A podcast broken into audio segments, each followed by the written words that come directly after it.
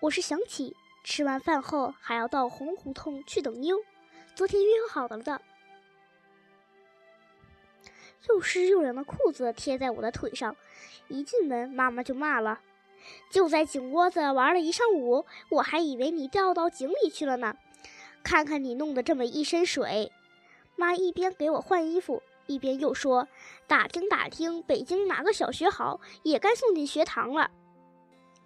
听说场店那个师大附小还不错。”妈这么说着，我才看见原来爸爸已经回来了。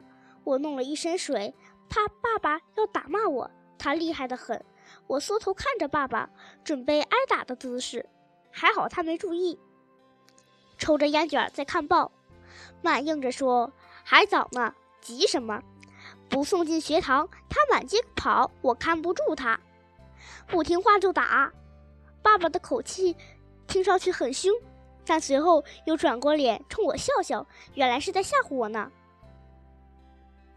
他又说：“英子上学的事儿，等他叔叔来了再说吧，由他去管。”吃完饭后，我上横胡同接了妞来。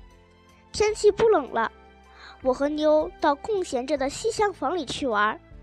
那里堆着拆放下来的炉子、烟筒，有一只破铜箱里有几只小油鸡，我们就玩弄着箱里的几只小油鸡。看小鸡啄米吃，总是吃，总是吃，怎么不停啊？小鸡吃不够，我们可是看够了。盖上藤箱，我们站起来玩别的。拿拿两个铜钱穿在一根绳子上，手提着，我们玩踢铜钱。每踢一下，两个钱就打在鞋帮上，哒哒的响。牛踢的时候一扭一扭的，显得那么娇。这一下午玩的好快乐，要不是妞到了她吊嗓子的时候，我们不知道要要玩多久。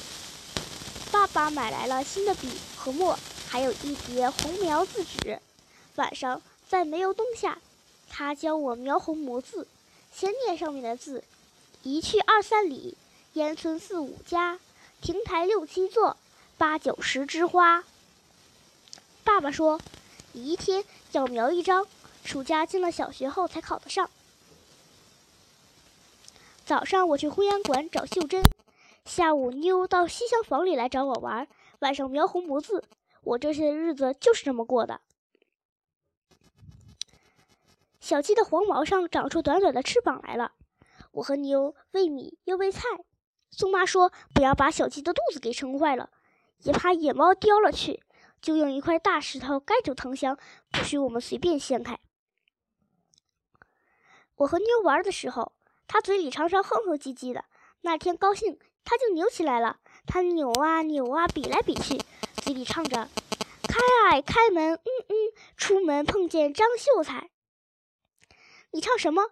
这就是吊嗓子吗？我唱的是打花鼓。他的兴致很好，只管倾下了上下去，扭下去。我在一旁看傻了。他忽然说：“来。”跟我学，我教你。我也会唱一首歌。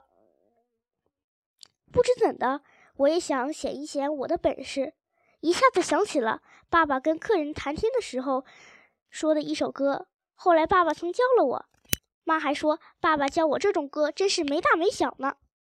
那你唱，那你唱，我却不好意思唱了。我只好用客家话结结巴巴地念唱起来。你听着啊，想来嘛是想心肝儿，紧想心肝儿紧不安。我想心肝儿心肝想，正是心肝儿想心肝儿。我还没数完呢，你又已经笑得挤出了眼泪。我也笑起来了，那几句词儿可真拗口啊。谁教你的？什么心肝儿想心肝，心想心肝想的，这是哪国的歌啊？我们俩在一堆笑，一边瞎说心肝心肝的，也闹不清楚是什么意思。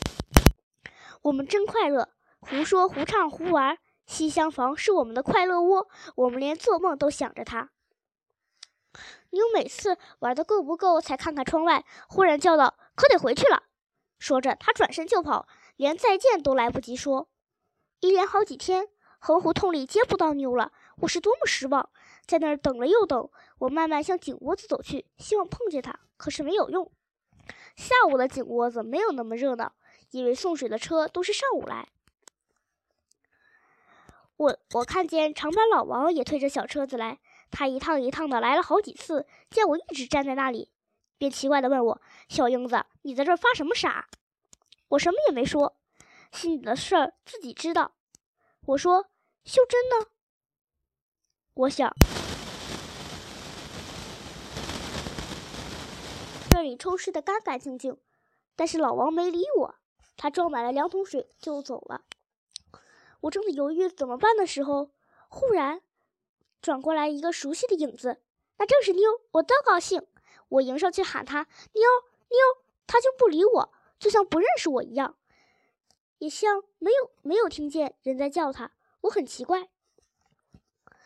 我跟在他身边走，他用手轻轻地赶开我，皱着眉眉头眨眼睛，意思让我走开。我不知道是怎么回事。但是看他身后几步远有一个高大的男人，手里提着一个脏了的长布口袋，口袋上露着的是一把胡琴，这一定是妞的爸爸。妞常说：“我怕我爹打。”看他样子就知道不能再妞和说话了。我转身就走，心里好难受。我的口袋里有块滑石，可以在砖上写出白字来。我掏出来。不由得顺着人家的墙根一直画下去，画到我家的墙上。心里想着，如果没有妞一起玩，是多么没有意思呀！我刚要敲门，听到红胡同里咚咚咚的有跑步声，原来是妞喘着气跑来了。他匆匆忙忙地说：“我明个再找你。”没等我回答，他又跑回了横胡同。